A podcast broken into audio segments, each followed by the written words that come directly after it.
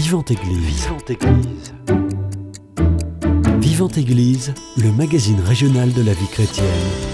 Une émission proposée par Timothée Rouvière. Depuis sa création en 2002, le groupe de prière Saint-Louis de France de Toulouse occupe une place importante dans les propositions spirituelles au programme un chapelet et un rosaire tous les mois à Notre-Dame de la Dalbade, un pèlerinage aussi chaque année ou encore des journées des amitiés catholiques. On détaille toutes ces propositions ce matin dans votre émission Vivante Église.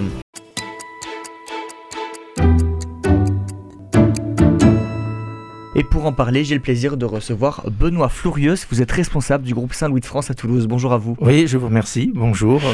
Merci d'avoir accepté mon invitation. Euh, le groupe Saint-Louis de France, on le disait, euh, créé en 2002. Quelle est la genèse de ce groupe?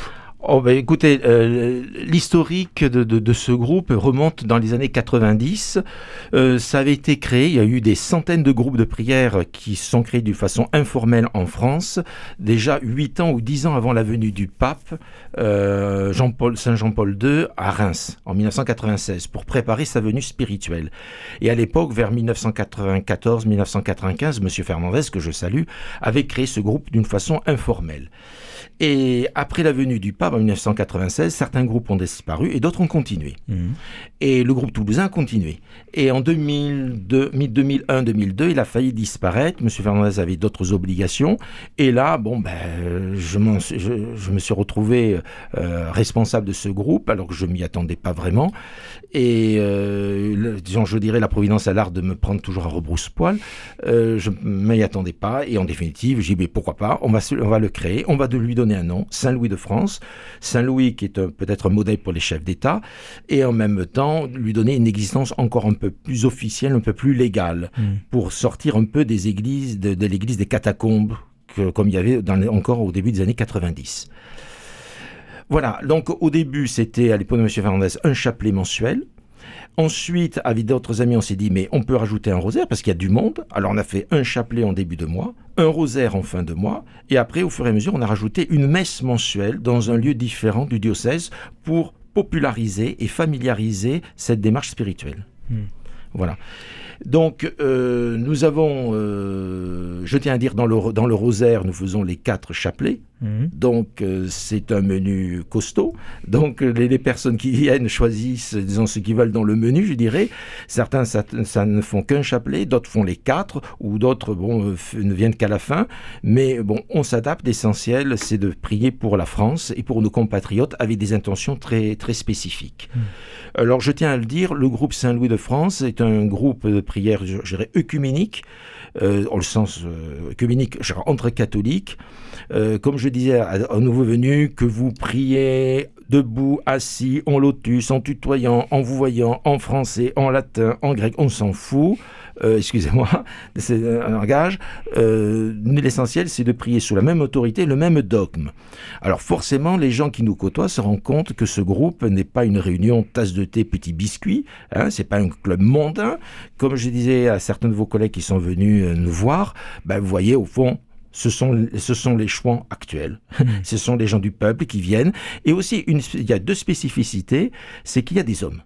Et oui, voilà. Donc, euh, je dirais, il y a des hommes qui, en nous donnant une note masculine à ce groupe, euh, les femmes ne sont pas exclues, bien au contraire, elles représentent la moitié, voire légèrement un peu plus. Mais par rapport aux autres groupes de prière, euh, les hommes, les hommes sont présents. Ça, ça c'est le premier point.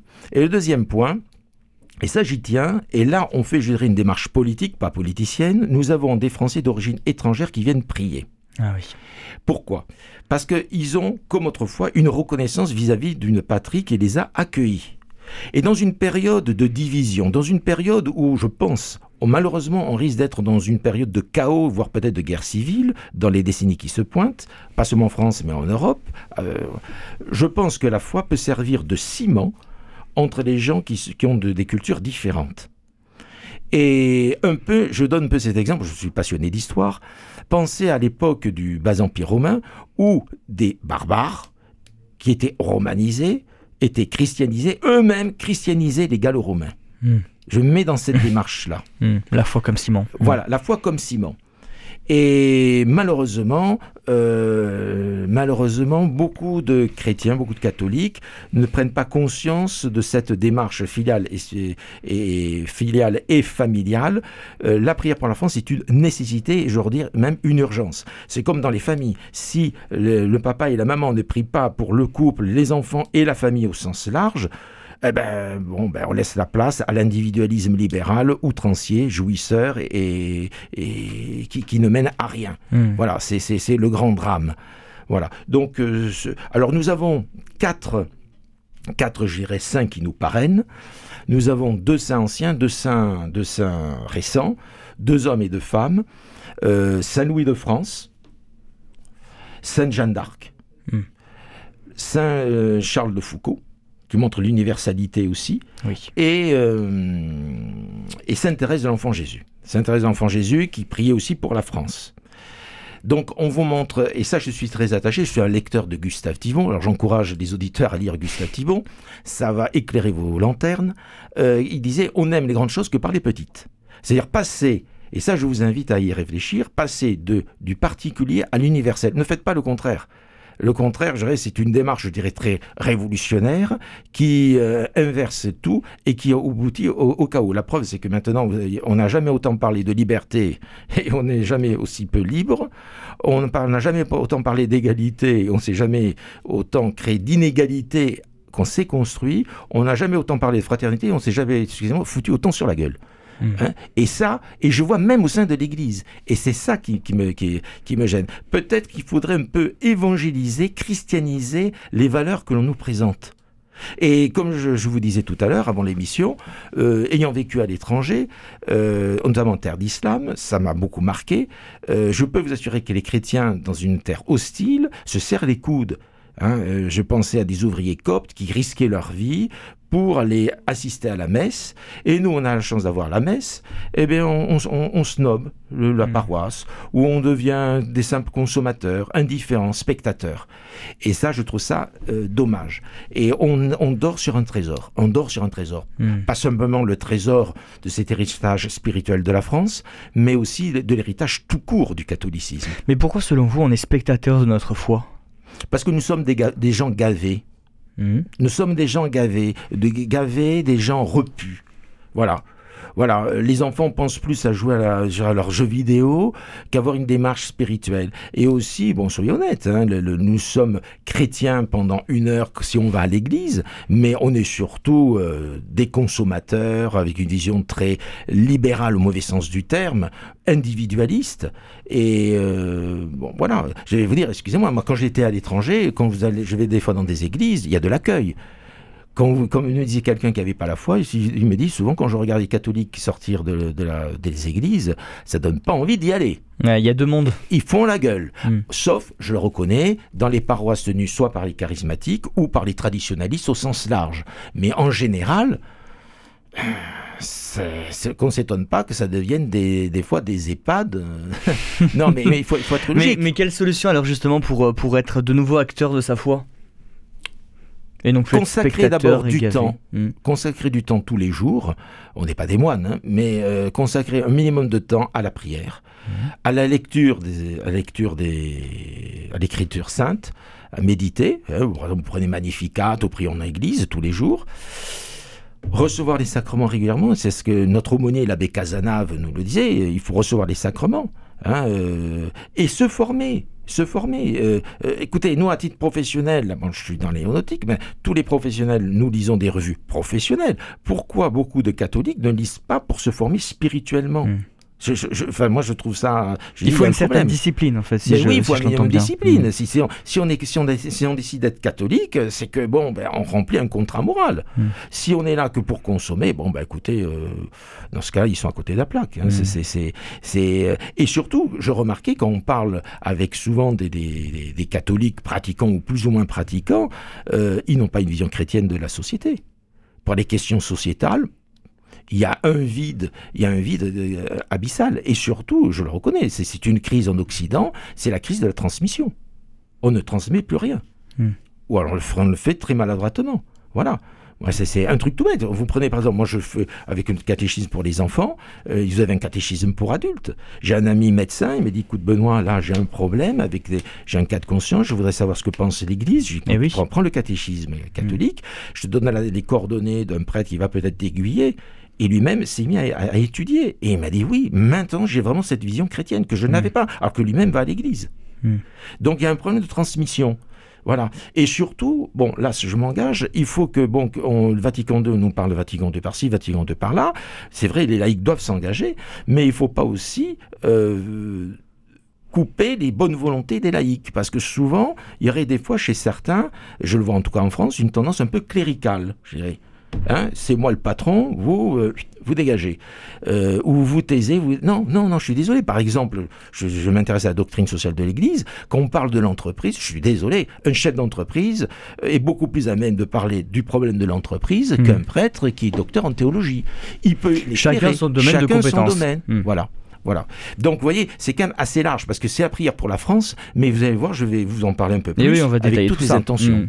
Juste une petite question sur euh, le, début de ce groupe. Donc, on, le rappelle, création en, 2002. Quand vous prenez ce groupe Saint-Louis de France à Toulouse, quel est votre objectif? Qu'est-ce que vous voulez en faire? Eh bien, écoutez, je me suis laissé guider. Hmm. Non, mais non, mais sérieusement, hein, quand j'ai pris ce groupe, j'ai dit bon, allez, par devoir, on va essayer de s'en occuper. Peut-être que je vais repartir à l'étranger, je ne sais pas on va s'en occuper. Bon, voilà. Et j'ai eu un groupe de copains qui sont arrivés, on, on a avancé, mais je peux vous assurer, j'avais pas dans ma tête de dire, allez, on va construire, on va faire un tel projet. Mm. Au fur et à mesure, le, je le Saint-Esprit, qui est un super ouvre-boîte, il, a réussi à, à, nous dire, ben tiens, Or, faites ce pèlerinage. Mm. Et je peux vous assurer que toutes les portes se sont ouvertes. Et Dieu sait qu'il y avait une hostilité au début des années 90, qu'on allait voir un prêtre, prière pour la France. Oh là là, c'est comme si on avait dit, euh, euh, on aurait dit quelque chose, on va créer euh, une, une, secte. Ou Ça fait un peu peur quand vous en parlez au début.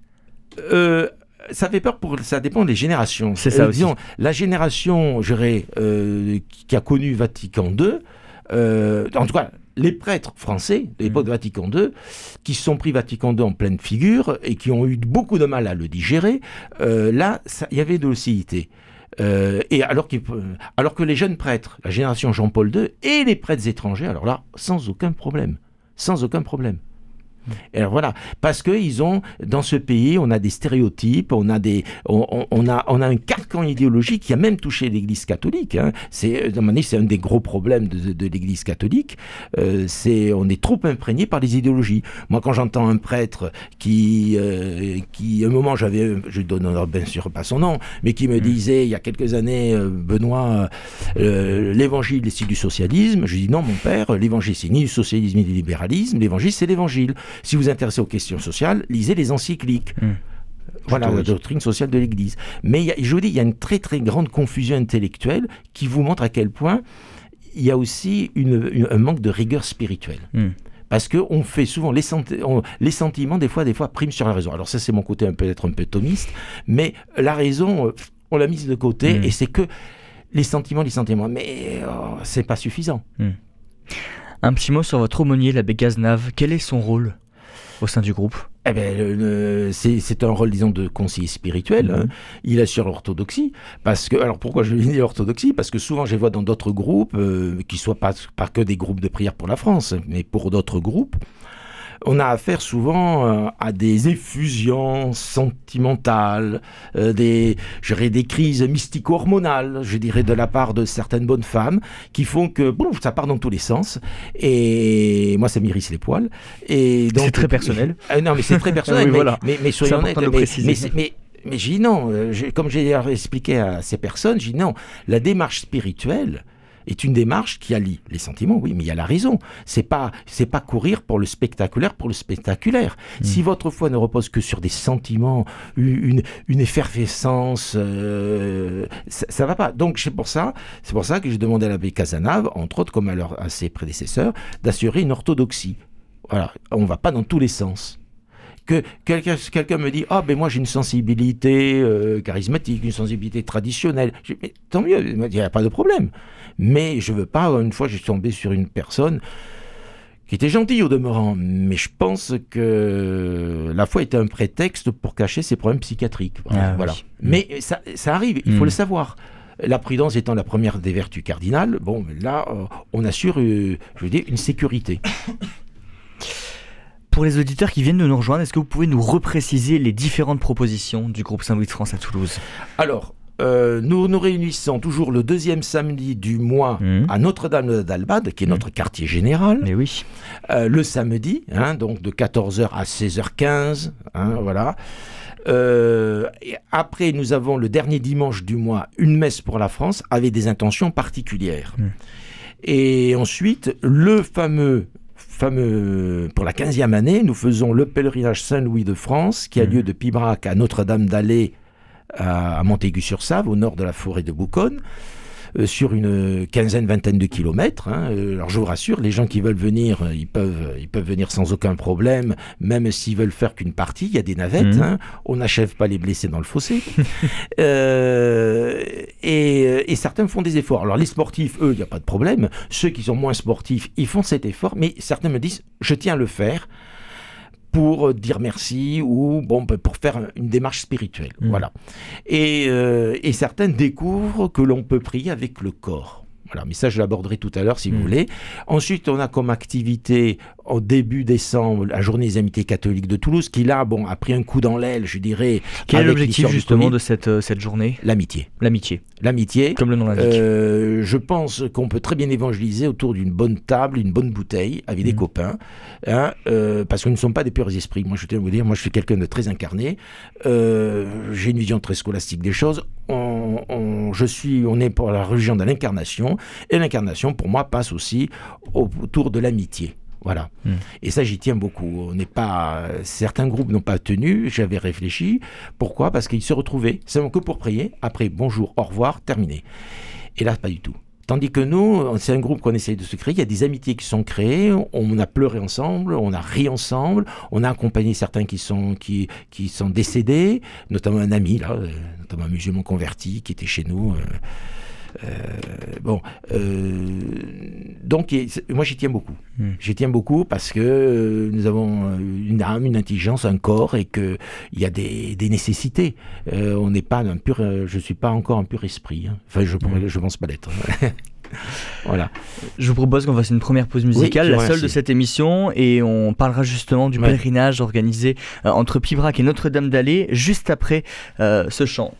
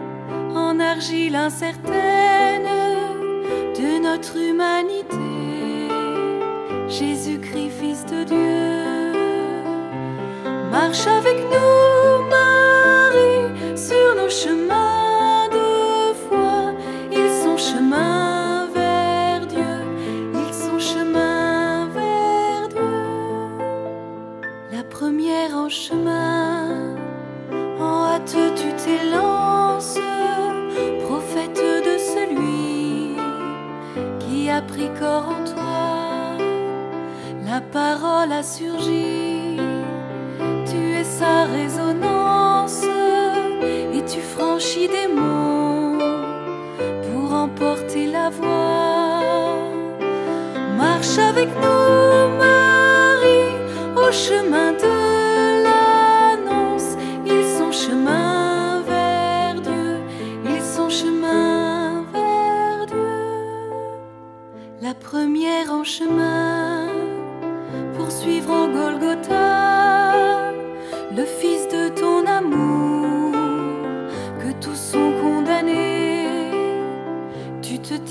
debout, au plus près de la croix, pour recueillir la vie de son cœur transpercé.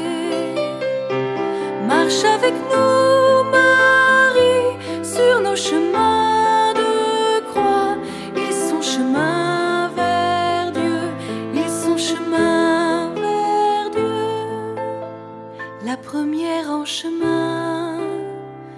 avec l'Église en marche dès les commencements. Tu appelles l'esprit en ce monde aujourd'hui.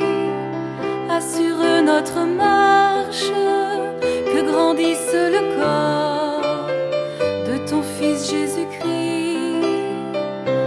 Marche avec nous, Marie, au chemin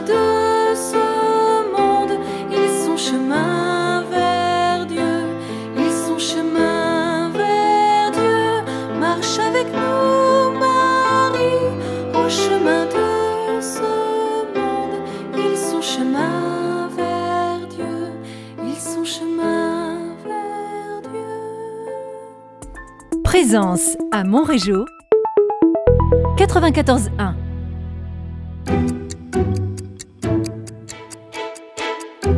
Vivante Église, Timothée Rouvière. De retour dans votre émission Vivante Église sur Radio Présence, je suis toujours avec Benoît Flourius, responsable du groupe Saint-Louis de France à Toulouse, et ensemble on parle des différentes propositions, notamment ce euh, pèlerinage qui a lieu le 30 septembre, c'est samedi, départ de Pibrac jusqu'à Notre-Dame-d'Allée. Pourquoi ce choix déjà de Pibrac?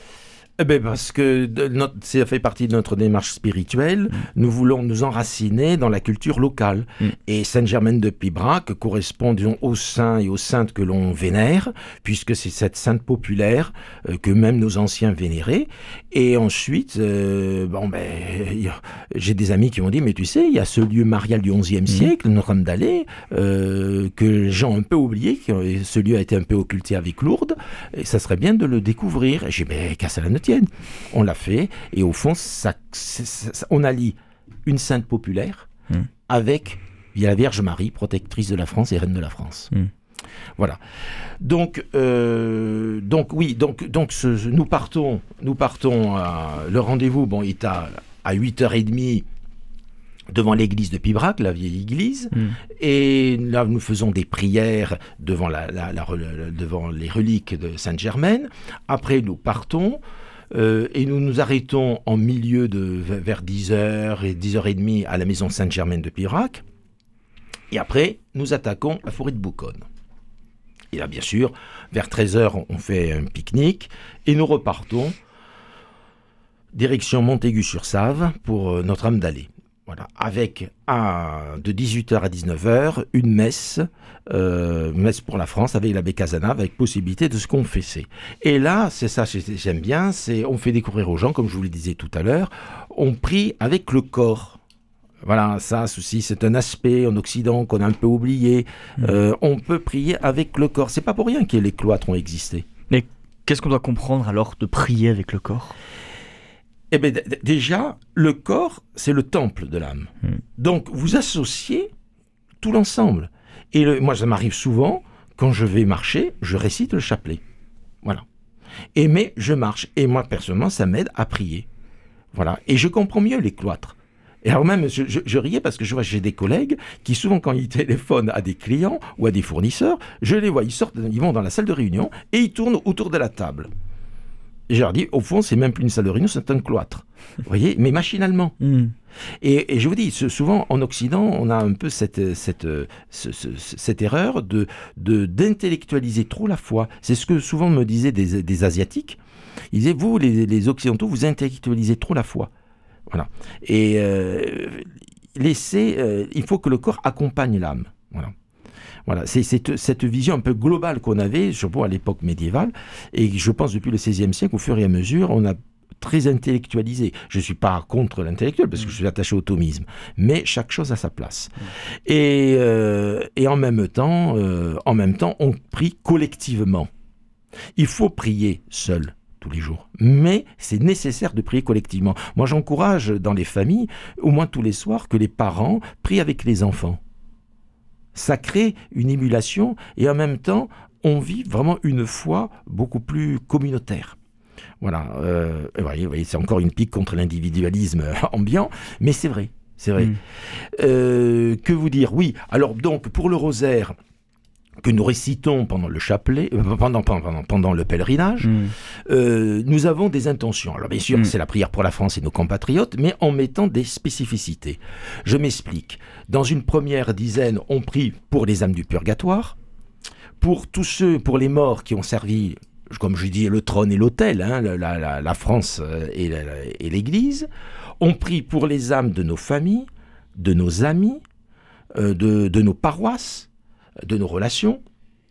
On peut ensuite, on va prier pour la France et les malades. Alors les malades, ceux qui ont des, des maladies incurables, le Mhm. cancer par exemple, ou des maladies psychiques, et Dieu sait qu'il y en a dans ce pays, euh, vu les consommations d'antidépresseurs que nous faisons. Euh, on prie aussi pour le corps médical. C'est un aspect Eh oui. souvent qu'on n'oublie pas, mais beaucoup de médecins chrétiens ou de culture chrétienne nous Mhm. demandent de prier pour eux. Je vous dis pas la liste d'intentions qu'on Ah nous bah oui, passe. elles doivent être nombreuses. Euh, voilà, je suis obligé de tout marquer sur un papier. J'ai l'impression de faire une liste pour faire des courses chez Leclerc. Vous voyez, j'ai fait la publicité. Bon. Euh, ensuite, la France et la culture de vie face à la culture de mort, avec euh, face à tous ces choix sociétaux, Mm. et aussi, alors là j'y tiens beaucoup, euh, le drame de l'avortement. Et ça, dans mon existence, j'ai croisé malheureusement beaucoup de jeunes femmes, maintenant de mon- un peu plus âgées, qui n'ont jamais, qui ont toujours ce- cette, cette, cette plaie en elles, enfin cette, Cette ce blessure. drame, Mm. cette blessure, voilà. Et ça, euh, je sais plus si c'était Mère Teresa, mais, mais qui disait, mais vous savez, quand, en Occident, quand vous croisez euh, une femme, c'est il y a une femme sur cinq à peu près qui a avorté, et c'est- énorme, c'est énorme. Et euh, j'en parlais avec des responsables de pastoral pour la famille, euh, ça reste euh, des, des plaies. On juge pas la personne, on prie, pour- on prie pour ses âmes, pour ses enfants, et, et voilà. Et là aussi, ça sur un autre aspect, on a banalisé la chose de plus en plus. Euh, ce, qui ce, qui paraissait aberrant devient normal et ce qui Mm. était normal devient aberrant. Il y a une inversion de tout, des valeurs. Mm. Vous voyez Euh, ensuite, nous, nous prions bien sûr pour la famille au sens large, pour les couples et les enfants. Mm. Nous prions pour la France et l'Europe des patries. Ce n'est pas Eh oui. antinomique parce que, étant un lecteur de Saint Jean-Paul II, notamment le dernier bouquin, un des derniers bouquins qu'il avait sorti, c'était Mémoire et identité, où il parlait de sa tendre Pologne, sa chère et tendre Pologne, et il disait mais il faut que chacun dans son pays prie pour son propre pays. Mm. Voilà, c'est pas parce que vous aimez votre famille que vous n'allez pas aimer les autres. Bien au contraire, plus vous allez vous aimer et aimer votre famille, plus vous allez pouvoir aimer les autres. Voilà.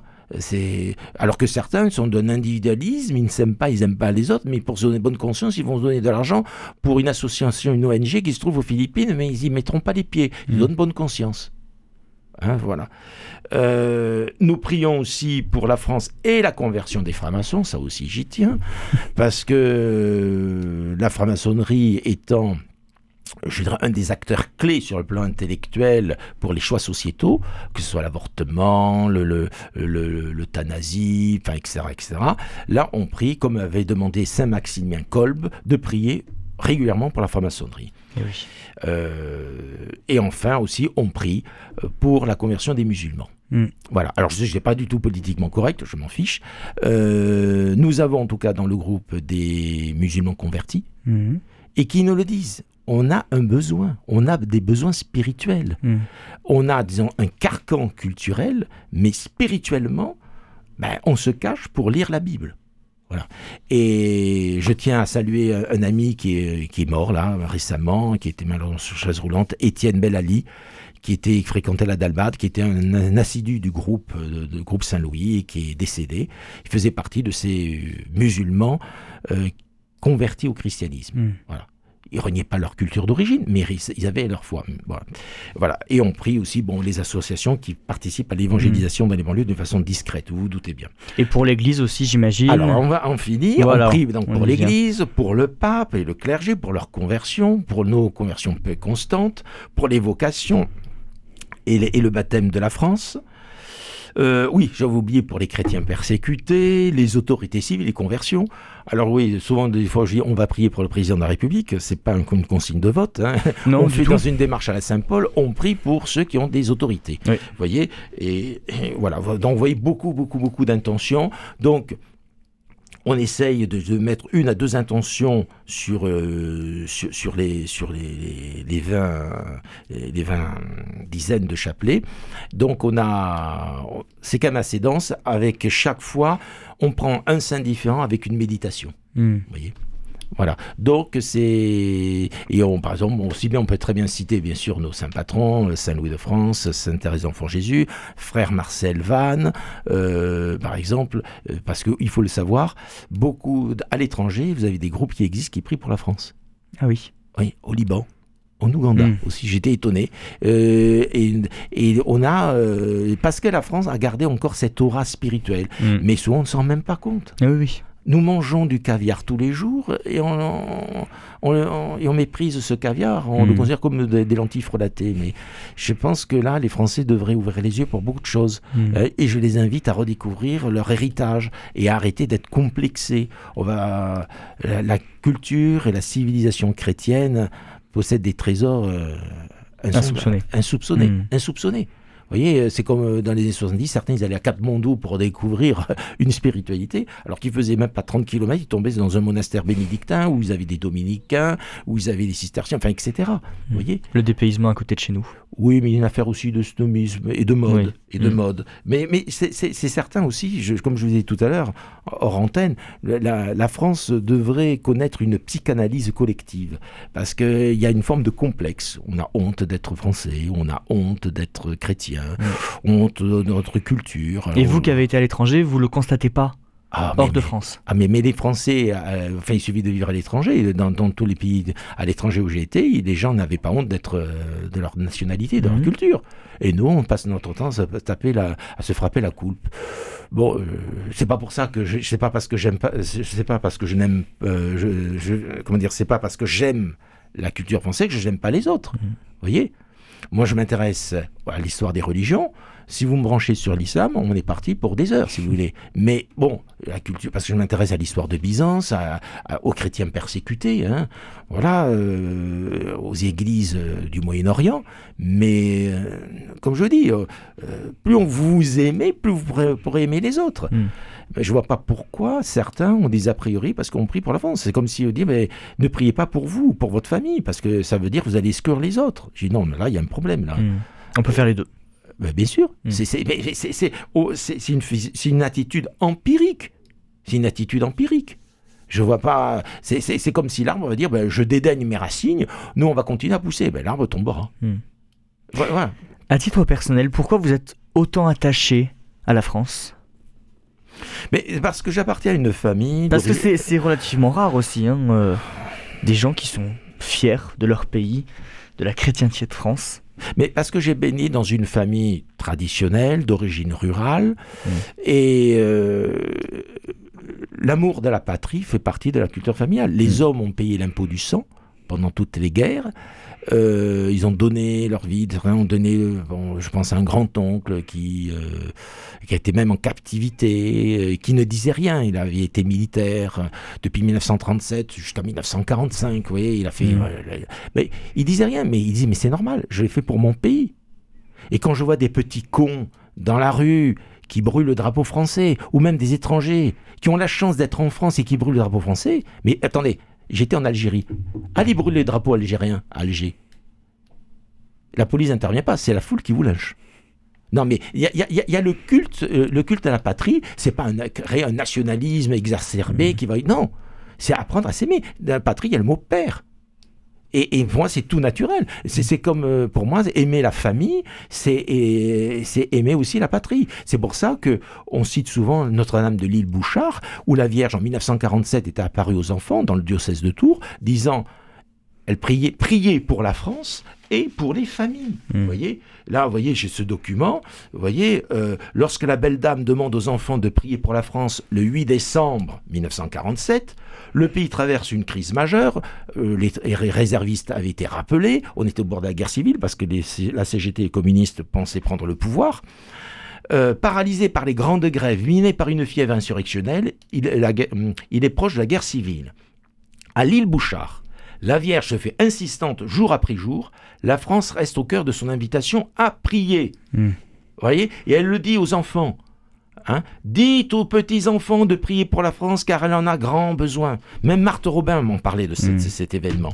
Donc euh, la Vierge apparaît, non pas pour, dans une démarche politicienne, Mm. pour dire mais priez pour le pays. Et regardez toutes les apparitions mariales au cours des siècles. Mm. Bon, ça nécessiterait une autre émission. Oui. Mais, mais euh, si déjà on ça peut aider aux Français à s'aimer et à se décomplexer, mais hmm. croyez-moi déjà, l'accueil de l'étranger se ferait plus facilement. Hmm. On va redire un petit mot peut-être sur le pèlerinage, parce qu'on arrive déjà à la fin de cette émission. Je le rappelle, le 30 septembre, c'est ce samedi. Euh, est-ce que vous pouvez nous rappeler les informations essentielles et surtout comment on fait pour participer à ce pèlerinage? Bon, alors écoutez, c'est simple. Pour euh, vous pouvez venir au dernier moment. Hein. Euh, là, par contre, vous débrouillez par vos propres moyens pour venir à Pibrac. Hein. Euh, Parce qu'on le redit, il y a une navette qui part de mais, Toulouse. Mais, bon, déjà, vous vous doutez bien qu'elle est déjà remplie. Eh ben oui, on imagine bien. Hein. Bon, c'est vrai que aussi cette année, je pense qu'on sera un peu moins nombreux parce qu'il y a le congrès mission, mais bon, on ne peut hmm. pas faire autrement. Normalement, le rassemblement est à 8h30 devant l'église de Pibrac, sur l'esplanade. Nous démarrons avec à 8h45 des prières et des recueillements devant les reliques de la Sainte, Sainte-Germaine, et le départ est à 9h. Euh, vers 10h30, 11h, on sera à Sainte-Germaine. À 13h, une halte au carrefour de Lévignac, en plein milieu de la forêt de Bouconne. Hein, euh, et ensuite, nous repartons pour arriver vers 17h30 à Notre-Dame-d'Allée, suivi d'une messe de 18h-19h avec l'abbé Casanave. Mmh. Euh, pour, alors, pour me contacter, moi je vous invite. Alors, normalement, je figure sur le site du diocèse et sur le site de Radio Présence. Je vous remercie pour la publicité. Euh, c'est groupe. Alors, l'adresse, l'adresse mail, c'est groupe Saint-Louis de France, sans point et sans espace, groupe Saint-Louis de France, gmail.com. Et j'ai mon portable, je peux vous le donner, c'est le 06 10 32 56 99. Alors si vous m'appelez, vous pouvez aussi m'envoyer un texto, vous pouvez venir euh, même au dernier moment, euh, mais comme je vous dis, là dans ce cas-là, il faut que vous puissiez vous débrouiller pour les moyens de locomotion. Mmh. Par contre, si vous arrivez en voiture, vous vous garez à Pibrac, et après, à Notre-Dame-d'Allée, il y a des navettes qui vous ramèneront à Pibrac pour récupérer les véhicules. Tout est prévu. Voilà. Voilà, et alors surtout, venez avec votre bonne humeur. Hein, euh, c'est pas Port-Royal chez nous, ce serait plutôt l'habit de Thélème, je veux dire, je suis un lecteur de, Rabelais. Et euh, donc, comme je le dis, euh, n'oubliez pas de prendre de bonnes chaussures, de bonnes chaussettes, ça je tiens à le dire. Hein. je pense que ça sera un temps mitigé, mais bon, faites confiance. Prenez bon un minimum pour, pour, le repas, hein, même s'il y a un partage. N'oubliez pas aussi une bonne bouteille avec le tire-bouchon. Avec modération, bien évidemment. bien sûr, bien sûr, faites-nous confiance. Voilà. Et voilà. Et alors, par contre, pour les angoissés, hein, vous pouvez amener votre masque sanitaire, votre gel hydraulique. Hein, ça va pas vous empêcher de prier, si ça peut vous rassurer. Voilà. Mm. Et dernière chose, si vous voulez faire qu'une partie, vous pouvez. Hmm. Vous pouvez, on s'adapte, on s'adapte. Moi, ma mère, de son époque, quand elle vivait, elle avait plus de 90 ans, elle était pèlerine statique. Hmm. Elle est restée dans la navette et à chaque halte, elle participait aux prières. Cet ami qui est décédé, euh, qui était en chaise roulante, Étienne m'a dit. C'est la même chose. Eh ben, c'est la même chose. Hmm. Mais il tenait à faire les le dernier kilomètre. On rappelle la date, samedi 30 septembre, 8h45. Euh, vous pouvez rejoindre directement le groupe Saint-Louis de France à Happy sinon euh, un mail groupe Saint-Louis de France gmail.com. Merci beaucoup, Benoît Florius. Merci beaucoup, vous aussi. Merci d'avoir accepté mon invitation. Si vous souhaitez réécouter cette émission, elle est d'ores et déjà disponible sur notre site internet www.radioprésence.com ou en rediffusion ce soir à 21h. Passez une très belle journée à l'écoute de notre antenne. Cette émission est disponible sur CD. Commandez-la en téléphonant au 05 62 48 63 00. 05 62 48 63 00 ou par mail à contact@radioprésence.com.